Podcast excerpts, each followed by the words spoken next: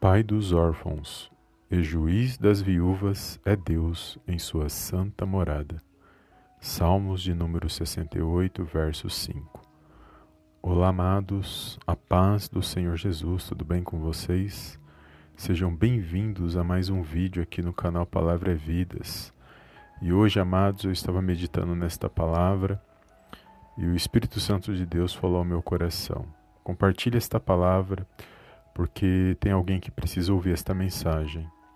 E quando eu meditava neste versículo, amados, nesse verso da Bíblia, o Senhor falou poderosamente ao meu coração que muitas das vezes nós nos sentimos sozinhos, muitas das vezes não temos ninguém ao nosso lado e achamos que estamos só na situação.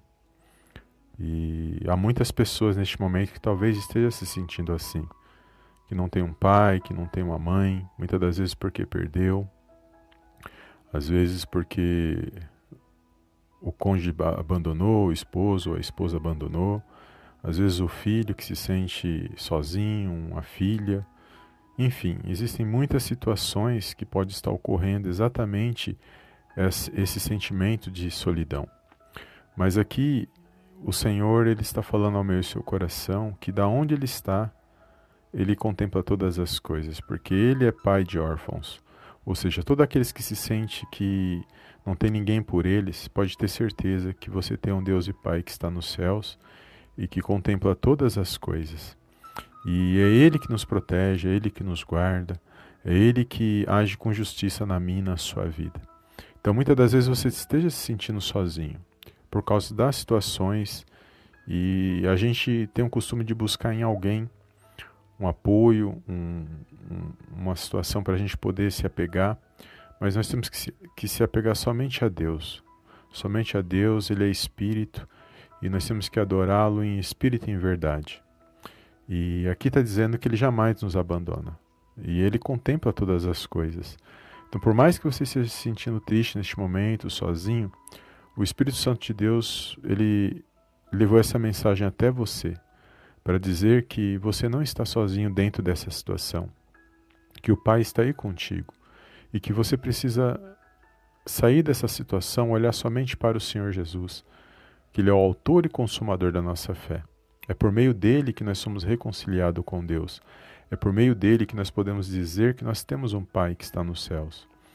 Então, não importa a situação que você esteja vivendo agora, lembre-se que você tem um Pai e no nome de Jesus, que este mal, esse, esse sentimento, essa tristeza, este mal que, que está te colocando para baixo, te desanimando, que está te colocando nessa situação, que ele vai sair em nome de Jesus.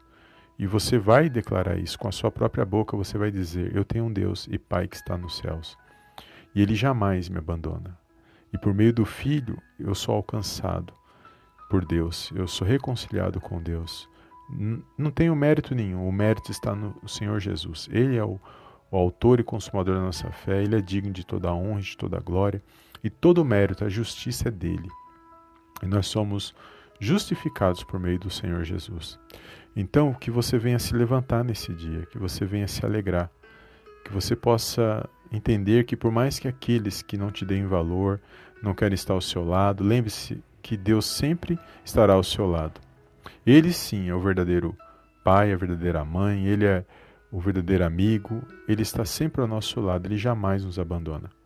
O próprio Senhor Jesus disse que passariam os céus e a terra, mas as palavras dele não passaria, e que ele estaria conosco todos os dias até a consumação de todas as coisas. Então a luta está grande, talvez você esteja se sentindo sozinho, mas lembre-se que você não está só, eu não estou só. E e isso é uma, uma, uma mensagem de conforto, é uma mensagem de fortalecimento para a minha e para a sua vida. E isso, amados, todos nós podemos sentir. Muitas das vezes nós nos sentimos assim. Quantas vezes eu me senti sozinho? Quantas vezes eu me senti que eu fui abandonado, que eu não tinha ninguém?